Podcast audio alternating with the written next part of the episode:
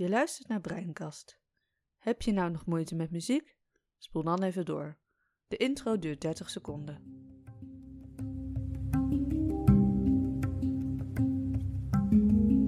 Welkom bij Breinkast, de hersenschudding podcast. Een podcast waarin we in gesprek gaan over ons leven met een langdurige hersenschudding. Zo gaan we het hebben over alles wat ons bezighoudt in ons herstelproces, maar ook over dingen als liefde en seks. Mijn naam is Mila. En ik ben Marit. Leuk dat je luistert.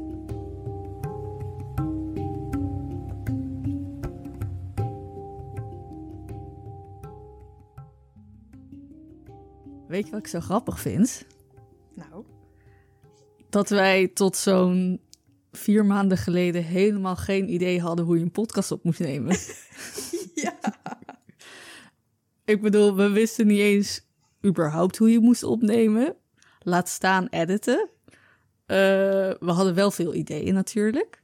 Ja, Maar ondertussen hebben we nu, wat is het, zes, zeven afleveringen online staan. ja zes staan er online. En hier, ja, we blijven het gewoon doen, maar dat is toch grappig? Ja, dat is heel grappig, ja. En ik weet ook nog zo goed hoe, hoe eh, ik in ieder geval echt opzag tegen dat uitzoekwerk. Het voelde als zo'n, zo'n groot onoverzichtelijk project. Want van wat voor microfoons tot aan inderdaad wat voor programma's moeten we gebruiken... tot aan hoe neem je op. Ja, ah, daarom heeft het ook eh, anderhalf jaar geduurd. Ja. En, hallo, we zijn nu over de duizend streams heen. Oh my god, echt? Duizend, dat is echt, dat is gewoon echt veel. Duizend keer beluisterd. Wat sick, hè? Ja, echt leuk. En eh, nou ja, heel erg bedankt aan eh, jullie luisteraars natuurlijk. Blijf ons eh, vooral delen. En eh, ja, superleuk. Het is heel grappig hoe dit project zo...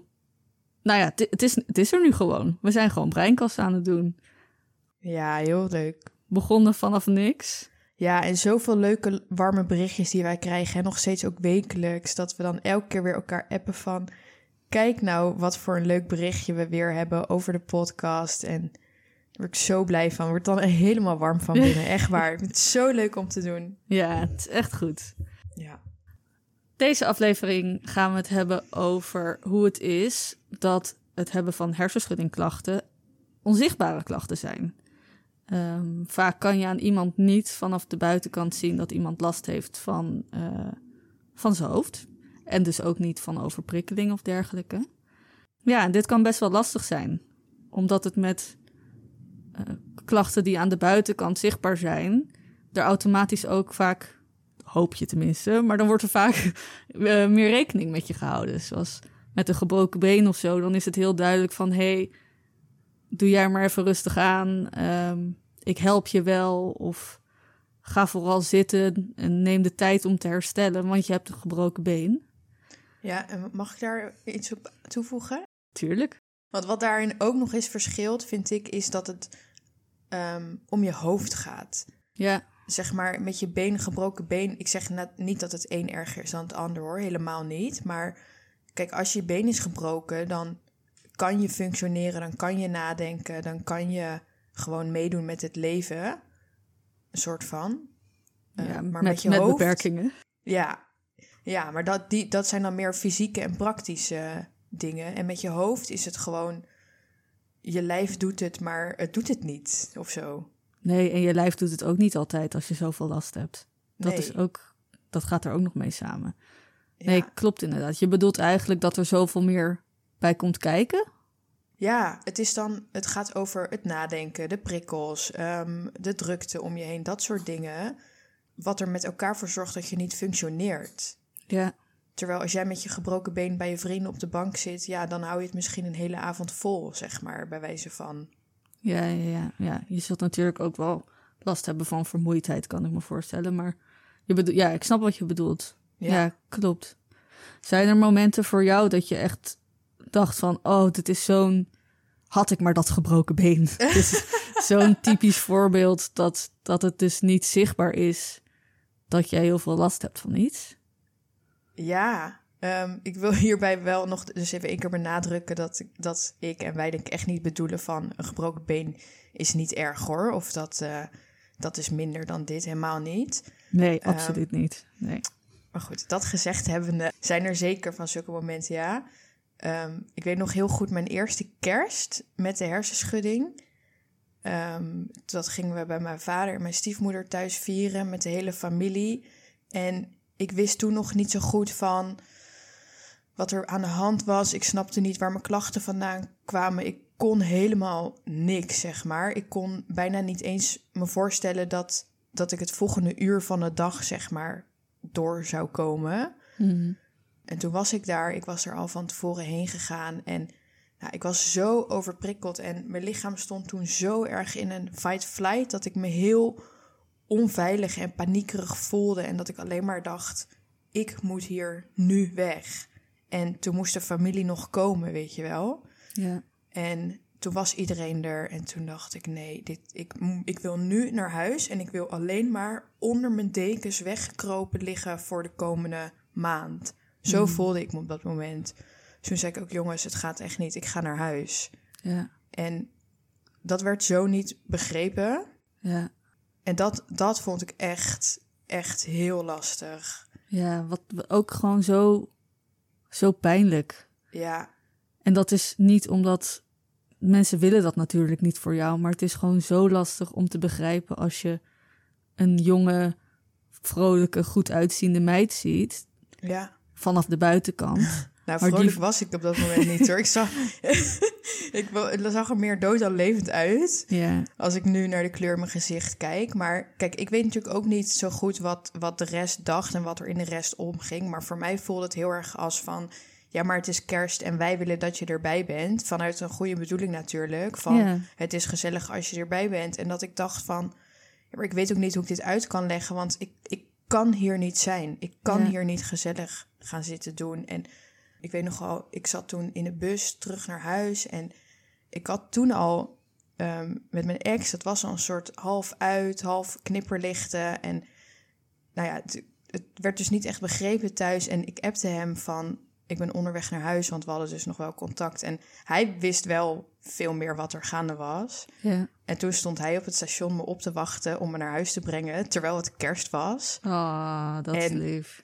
Ja, dat heeft me toen ook zo goed ge... Ik kon, ik kon ook alleen maar huilen. Maar hij zei van, ja, moet ik je komen halen? En ik zo nog, nee, nee, hoeft niet. Maar hij stond daar en dat, dat is echt het beste wat hij had kunnen doen op dat moment. Ja. Gewoon even die knuffel. En hij zei ook van, ach, weet je wel... Het, hij, hij snapte gewoon hoe zuur dat voor me was... en hoe Ja. slecht ik me op dat moment voelde. Denk je dat hij het ook beter begreep omdat hij jou veel meer op een frequente basis zag? Dus in, zowel in je goede momenten als met je slechte momenten? Ja, 100 procent. En hij zag ook heel vaak de aftermath, zeg maar...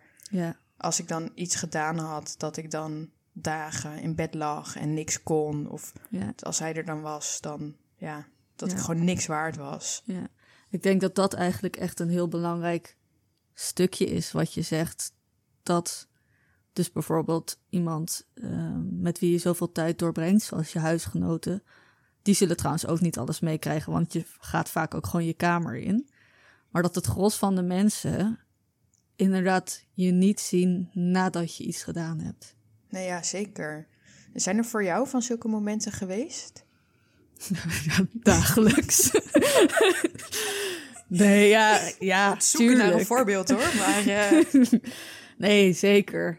Ja, eigenlijk wat, wat er net genoemd wordt, ehm, wat ik gewoon heel vaak lastig vond, is dat als je met mensen afspreekt voor, al is het 20 minuten of een half uur of een uur, maakt niet uit hoe lang het is, maar dan zien die mensen jou op dat moment en dan word je blij en enthousiast en nou ja, je zal ook je klachten hebben, dus het is misschien niet hoe je voor je klachten was. Maar je wordt wel een beetje zo, tenminste, ik werd altijd wel, dat ik dacht, oh ja, leuk. En dan merk je dat het afloopt en dan begin je een beetje zo in te storten en dan ga je naar huis. Dan is het gewoon echt kut. ja. En dat deel, zeg maar, daar kan je over vertellen. Maar dat is gewoon, denk ik, niet te begrijpen zonder dat je het zelf meemaakt. Daarom is het zo fijn wat we ook in, dat, over de, in de aflevering over buddies hebben, dat jij het dan in grote lijnen wel snapt. Maar dat is soms best wel een gek stukje dat dus ook je hele goede vrienden die momenten niet meemaken. Omdat je dus afspreekt en vaak en dan op een gegeven moment zeggen natuurlijk wel van hé, hey, ik heb hoofdpijn of hé, hey, ik trek het niet meer, dus ik ga naar huis. Maar echt het stukje dat je dan bijvoorbeeld de dag daarna zittend aan het douchen bent omdat je gewoon gesloopt bent. Met het licht uit, omdat de afzuig Ja. zoveel ruis geeft. Zeg maar, dat zien mensen niet. En dat is soms best lastig. Ja. Ook omdat je, ik weet niet of jij dat ook herkent, maar dat je ook soms een beetje bang bent dat mensen, doordat ze alleen maar de relatief goede momenten zien, ook overschatten hoe het met je gaat. Ja, sterker nog, ik krijg zelfs sinds we met de podcast bezig zijn best wel vaak berichtjes van mensen die echt heel dicht bij me staan. Die zeggen: Holy shit, dit wist ik gewoon niet. Ik wist niet dat je dit had. Ik wist niet dat dit zo was. Blijkbaar, zelfs als je het gevoel hebt dat je mensen eh, toch wel echt mee probeert te nemen in het verhaal, het, het valt gewoon niet over te brengen. Nee. Ja. En dat echt goede vriendinnen zeggen van... wow, ik heb nu nog meer eh, ja, begrip en, en respect voor hoe je dit allemaal doet. Want Ja. ik wist gewoon niet dat dit zo was. Ja.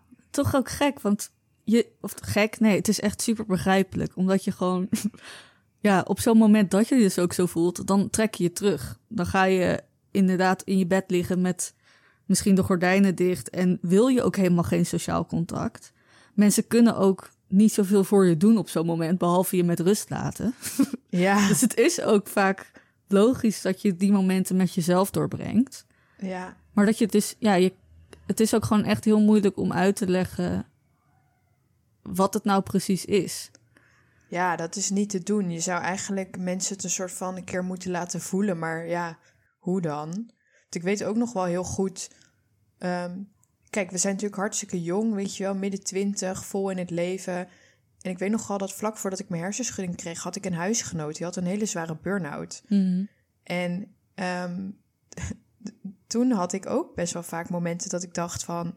Ja, maar je kan toch wel even dit of je kan toch wel Ja. even dat. Of dan zouden we schoonmaken en dan zei ze... Ja, ik moet even kijken hoor of dat deze week lukt. En toen dacht ik, ja, je kan toch echt wel even een dwel door de woonkamer halen. Ja, ja. Ik heb dat toen achteraf nog tegen haar gezegd. Sorry, ik, Ja. het, het, ik begrijp het nu helemaal. En toen zei zij ook, dat vond ik zo lief, van ja... Je begrijpt het pas als je het zelf zoiets meemaakt. ja, En dat inderdaad de kleinste dingen gewoon echt niet meer kunnen. ja, Dus dat zorgt er bij mij ook wel voor dat ik ehm, het nooit anderen kwalijk neem als ze het niet begrijpen. nee. Dat neemt alleen niet weg dat het wel gewoon inderdaad heel, heel kut is en heel veel pijn doet. En dat je wel zou willen dat het zo zou zijn. Ja. Oh, maar ja, ik, goed dat je dit zegt, want inderdaad, ik herken dat ook. Dat, is- dat je gewoon, je kan je gewoon niet voorstellen hoe het is, omdat als je eh, gewoon, oh ja, als je gezond bent, je inderdaad gewoon niet nadenkt bij al die kleine dingen als inderdaad een dwel door het huis halen. Ja, wat is dat voor moeite, weet je wel? Totdat je dus ervaart dat een dwel door het huis halen echt behoorlijk een klus kan zijn. Ik heb gisteren denk ik voor het eerst in drie maanden weer gedweld. Wat goed, Marit. Goed van jou. het is zo schoon en opgeruimd hier. Ik ben helemaal aan het genieten, want dit gebeurt niet vaak. Oh, heerlijk. Ja, laten we niet beginnen over het gebruiken van een stofzuiger. Nee. Ik denk oprecht dat ik in het eerste, eerste nou misschien wel eerste twee jaar, ja, gewoon niet gestofzuigd heb. Dat kan bijna niet, maar echt, ik, nou, ik trok het gewoon niet. Nee. Ik doe dat nog steeds met, eh, met oordop op, met van die, eh, ja, van die bouwvakkersoordoppen. Ja. Nou moet ik ook wel zeggen dat deze stofzuiger die hier is, die maakt ook wel echt een vervelend hoog geluid. ja. Maar ja, Maar als je, als je het dan hebt over, want ik herken dat heel erg. Ik heb de laatste tijd wel mijn haren feunen en stofzuigen zonder oordoppen. Dat is echt Ja. wel eh, vooruitgang.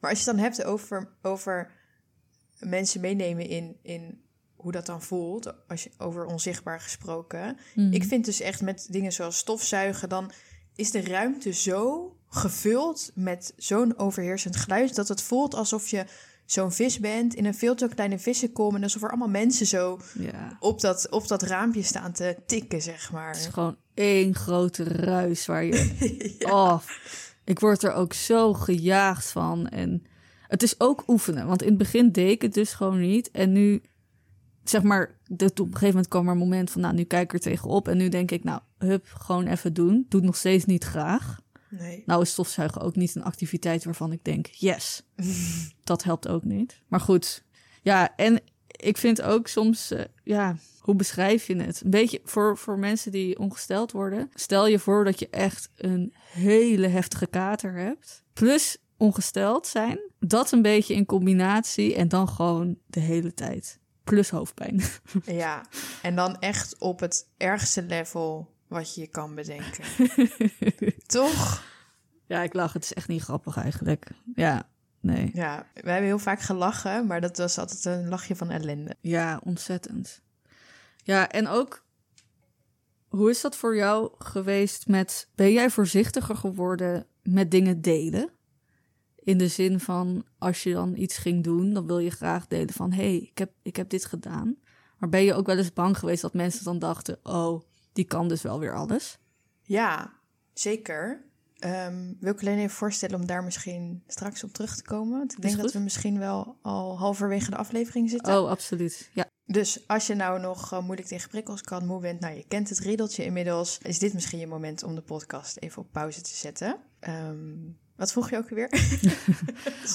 Maakt niet uit. Of je momenten hebt gehad waar, uh, waarin je oh, dus ja, voorzichtig... Ja, of je voorzichtiger bent geworden daarin. Ja, ja, absoluut. Uh, ik had ook wel inderdaad naar mensen toe. Op een gegeven moment ging ik surfen en dat was dan echt... Nou, dan lag ik een week plat daarna. Maar dat deed me mentaal zo ontzettend goed dat ik er toch voor koos om af en toe te gaan. Maar dat klinkt natuurlijk heel, heel krom voor mensen. Want ja, je kan wel surfen, maar dan kan je toch ook dit doen of dat doen. Of dan kan je toch ook werken. Of dan kan je toch ook gewoon nu naar me toe komen. Ja. En dat vond ik wel een hele lastige, omdat ik dacht, ik, ik snap ergens dat je dat zegt.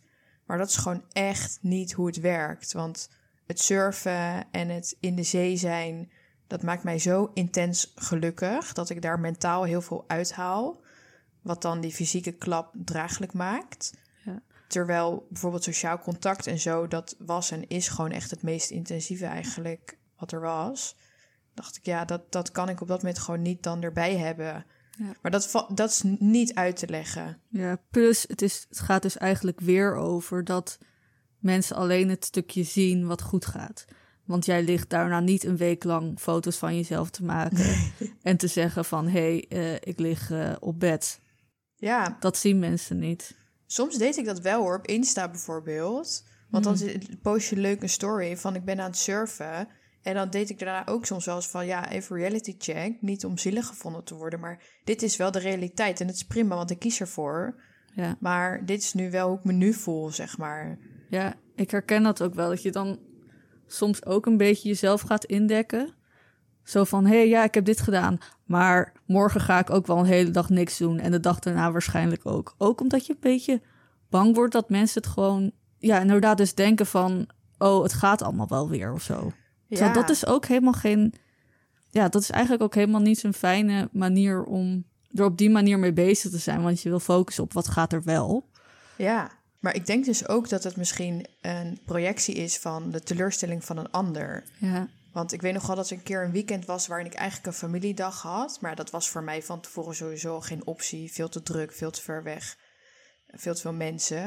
Maar ik was in de dagen daarvoor wel um, wezen duiken. Weer voor het eerst en met een ander iemand. En nou, dat duiken zelf ging best aardig. Daarna natuurlijk helemaal kapot. Maar ja, superleuk, trots, mijlpaal. Nou, filmpje gestuurd.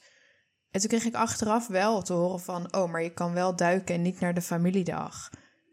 En dan, eh, los van dat het, dat, dat dan even... Um, kijk, het is dus denk ik heel moeilijk begrijpen... dat dat voor mij twee compleet andere dingen zijn. Want van het duiken krijg ik energie... en zo'n familieding kostte me op dat punt heel veel energie.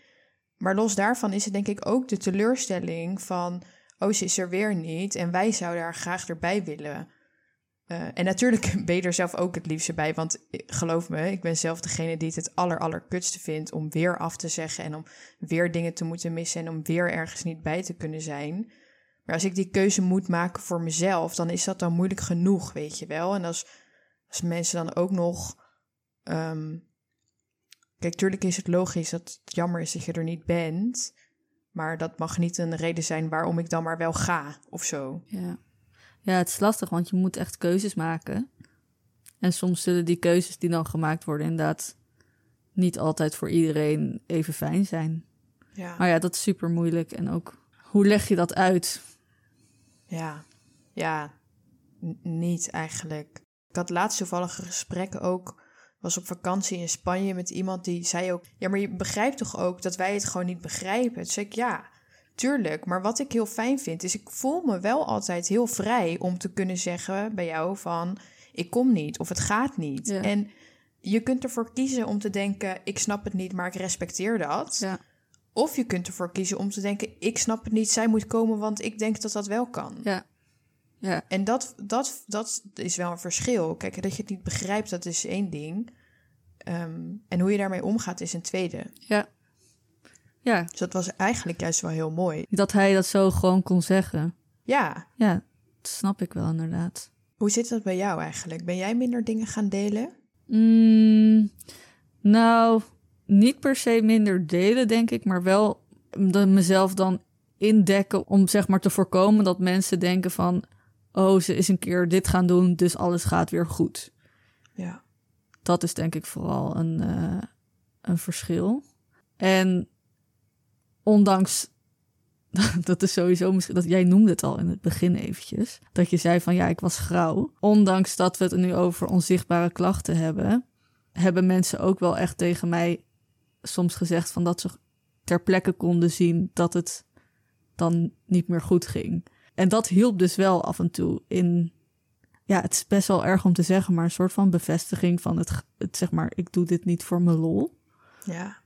Dat is eigenlijk niet, ook, niet oké, maar soms, ja, weet je, het is, het is bijna alsof je, als je zo lang last hebt van iets, dat je dus het gevoel krijgt dat je moet bewijzen dat het dus echt nog steeds niet goed gaat. Ja.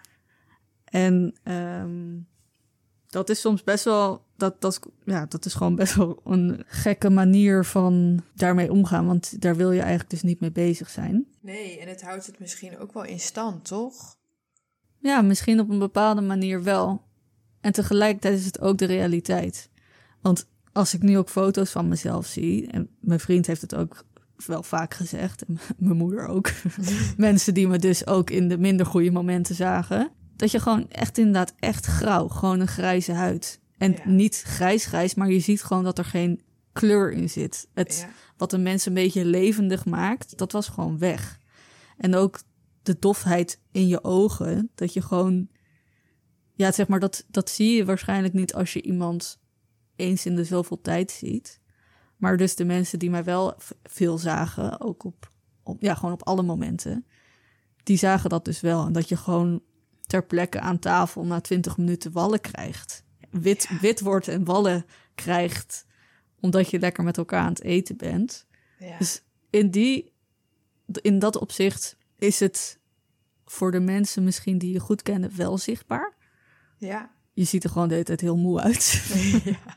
Nou, ik weet nog wel, ehm, het ging uit met mijn ex op het punt dat het echt het allerslechtst met mij ging. Mhm. En toen zag ik hem een hele tijd later weer en hij zei, je, je, je kijkt zo anders uit je ogen ook.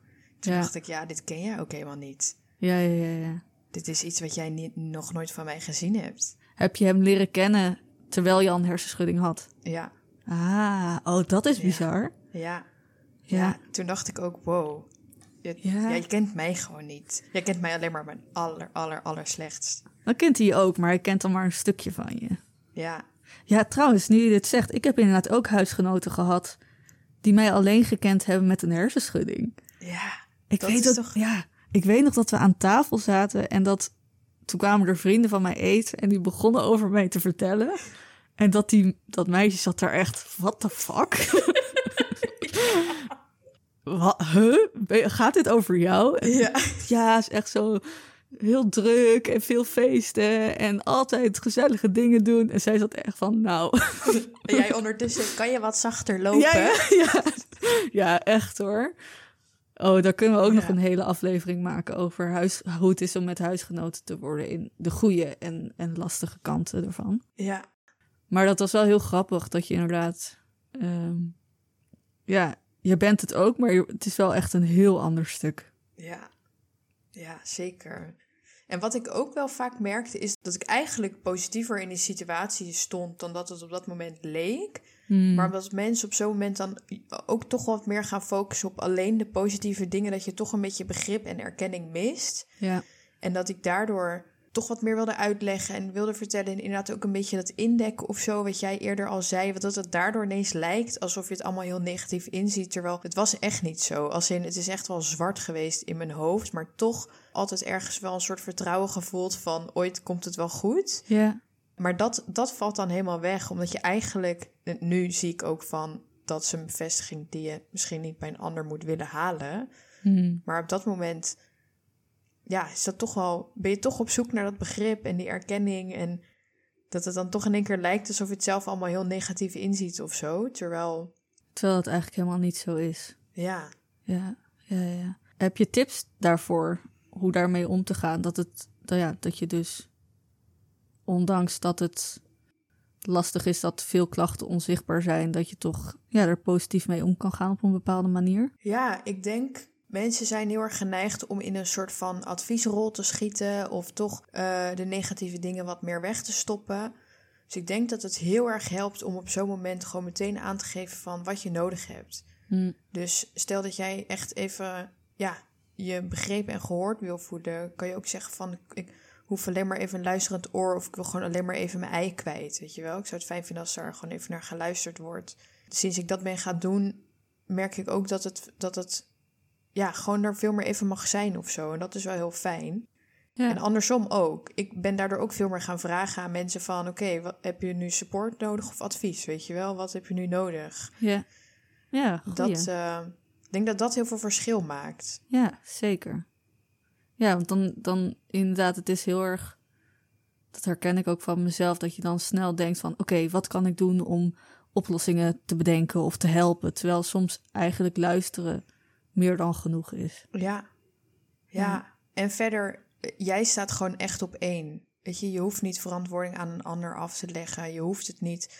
Je hoeft niet dingen te doen omdat anderen dat van je verwachten. De enige voor wie jij moet zorgen ben jij. Ehm, en ja, dan raken er misschien mensen teleurgesteld, maar mensen blijven wel. Ja, ik vind het wel lastig hoor. Want ik weet niet, vriendschappen en überhaupt contacten, dat werkt wel altijd twee kanten op, toch? Zeker, 100%. Maar dan denk ik tegelijkertijd ben je ook ziek, weet je wel. Het, is niet, het is niet dat je even in een drukke periode zit met studie of dit of dat. En dat je denkt, oh shit, eh, daar mag ik wel even wat meer aandacht in stoppen. Je bent wel echt ziek. En Mm. daarmee bedoel ik niet dat alles en iedereen maar naar jou moet komen. Maar ik geloof wel dat in dit soort situaties mag je wat meer op mensen leunen. Ja. Daar heb je vrienden voor, toch? ja. Je bedoelt eigenlijk ook je grenzen gewoon dus bewaken. Ja, Ja. Ja, en voel je ook niet schuldig om dat te doen. Als jij na Ja. 20 minuten denkt, het is gewoon echt genoeg geweest. Ja, Ja. dan is het gewoon even genoeg. Dan is dat wat jij op dat moment aan kan. Want mensen kunnen gewoon niet voelen wat jij voelt. En als jij zegt, ik heb hoofdpijn. Ja, iedereen heeft wel eens hoofdpijn. Dus dan denk je misschien dat begrijpen mensen. Maar niemand heeft drie jaar lang elke dag hoofdpijn. Of tenminste, ja. niet niemand. ik ken wel iemand. Ja. Maar Ja. de mensen waar je op dat moment mee praat, waarschijnlijk niet. Nee, absoluut. Sowieso inderdaad is dat... Nee, daar ben ik het ook mee eens. Voor je grenzen aangeven, dat, dat blijft super moeilijk. En dat, dat is ook iets wat je niet zomaar op de een of de andere dag heel goed kunt. Ik denk ook dat dat een proces is wat je echt moet leren. Ja, en bij de een is het ook... Ik vind het bijvoorbeeld bij vriendinnen makkelijker om te zeggen dan, eh, dan bij mijn ouders of zo, weet je wel. Ja. Ja, ja, ja, ja. ja.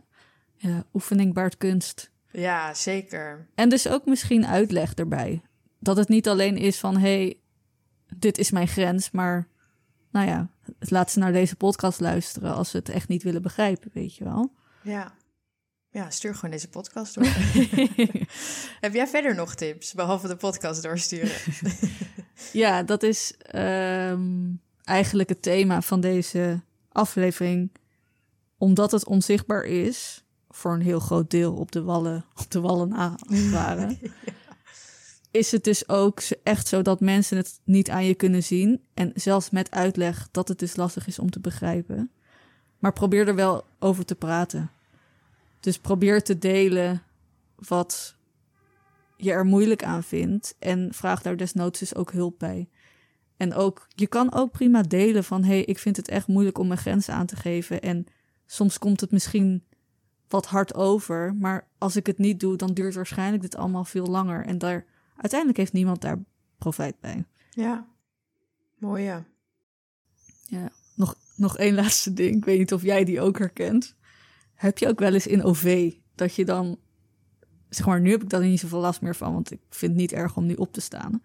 Maar met OV gaan was sowieso al een issue. En ik vind wel echt dat je voor zwangere mensen of ehm, eh, oude mensen, dat je daarvoor opstaat om een zitplek aan te bieden. Maar ik, ja, dat, dat, dat ging gewoon niet op dat moment. Maar omdat je dus niet zichtbaar iets hebt, voelde ik me dan zo bezwaard. Ja. Het is gelukkig niet vaak voorgekomen. maar ik weet wel dat ik dan in de tram zat. Weliswaar met koptelefoon op en een zonnebril. Dus ja, op zich was het al wel een, een, een, een plaatje als het ware. Maar dat ik echt dacht, oh, als er nu een oma binnenkomt... dan hoop ik echt dat iemand anders opstaat. Want ja, ik, ik ga, ik, het gaat mij niet lukken om nu 20 minuten in deze bewegende tram te staan, zeg maar. Ja. Dat ik me dan zo bezwaard voelde. Ja, heel herkenbaar. Heel herkenbaar. En ook, ik ben helemaal niet, ik hou er helemaal niet van als je dan op zo'n treinperron staat en een soort van staat te dringen om als eerste naar binnen te willen. Ja. Maar dat heb ik ook een tijd wel gedaan, omdat ik dacht, ik moet gewoon zitten. Deze mensen begrijpen niet van wat voor belang het voor mij is om nu te zitten. Ja, ja, En ik dacht dan maar even zo'n, zo'n, zo'n gierige, weet je wel, zo'n gierige Hollander. Ja, Maar ja, heel herkenbaar. Maar ik had, ik had daarin ook wat, heel eerlijk gezegd, misschien ook iets meer scheid hoor. Dat ik dan, kijk, als er inderdaad echt geen plek is en zo'n oudere dame of heer kan echt niet zitten, weet je, tuurlijk sta ik dan op. Maar zeker als er dan nog wat plek vrij was, dacht ik, er is 100% iemand anders die beter in staat is nu om te staan dan ik. En dan deed ik het ook gewoon niet. nee, absoluut. Ik deed het dus ook niet. Maar dat betekent niet dat ik het niet... Ik vond het wel moeilijk. Ja, je, Als in, je, ik- wel, Ja. je hoort al in je achterhoofd, nou, je bent een jonge, gezonde dame. Ja, ja, ja, ja. ja. Gewoon geen oogcontact maken. Ja. Blijf achter die zonnebril. Hou die brainwaves aan. Ja, naar Maar- beneden kijken. Ja, dit sluit wel inderdaad ook weer aan op kies dus voor jezelf. Op Ja. zulke momenten. Het betekent niet dat dat altijd op een hele brute manier moet. En inderdaad, je bent niet de enige in die tram. Dus andere mensen kunnen ook prima opstaan. Maar dat was wel ook dat ik dacht, ja, nu is het echt... Nu voelt het voor mij heel erg duidelijk van, ja, dit is onzichtbaar. En Ja, wat ik ook wel eens gedaan heb, een laatste ding, die vond ik wel heel naar. Maar op een gegeven moment wil je toch weer af en toe een beetje naar de horeca of zo. Eh, maar eigenlijk is het dan gewoon echt zuur, omdat er overal muziek aan staat. Ik heb wel eens gevraagd, zou het alsjeblieft wat zachter mogen? En het dan wel uitleggen. Omdat ik dacht, ja, het heeft voor niemand die hier zit een nadeel als het iets zachter gaat. En het Ja. zorgt er voor mij voor dat ik eindelijk weer enigszins kan leven, weet je Ja. wel? ja, ik heb het één keer ook gedaan. ja, vond ik ook niet makkelijk. Maar ik was wel heel blij. Die mensen reageren ook zo lief. Ja. Tuurlijk, geen probleem. Ja, want dat is het. Dus die afweging probeer ik dus ook wel vaak te maken van... heeft het een nadeel voor een ander? Nou, vaak is dat niet zo. En heeft het een voordeel voor mij? Nou, heel vaak was dat wel zo. Ja, En dat, die afweging zorgde er dan wel voor dat ik er inderdaad dan maar gewoon om vroeg. ja, goeie. Nou, top. Goed, ik denk dat dit hem is. ja, dat denk ik ook, ja.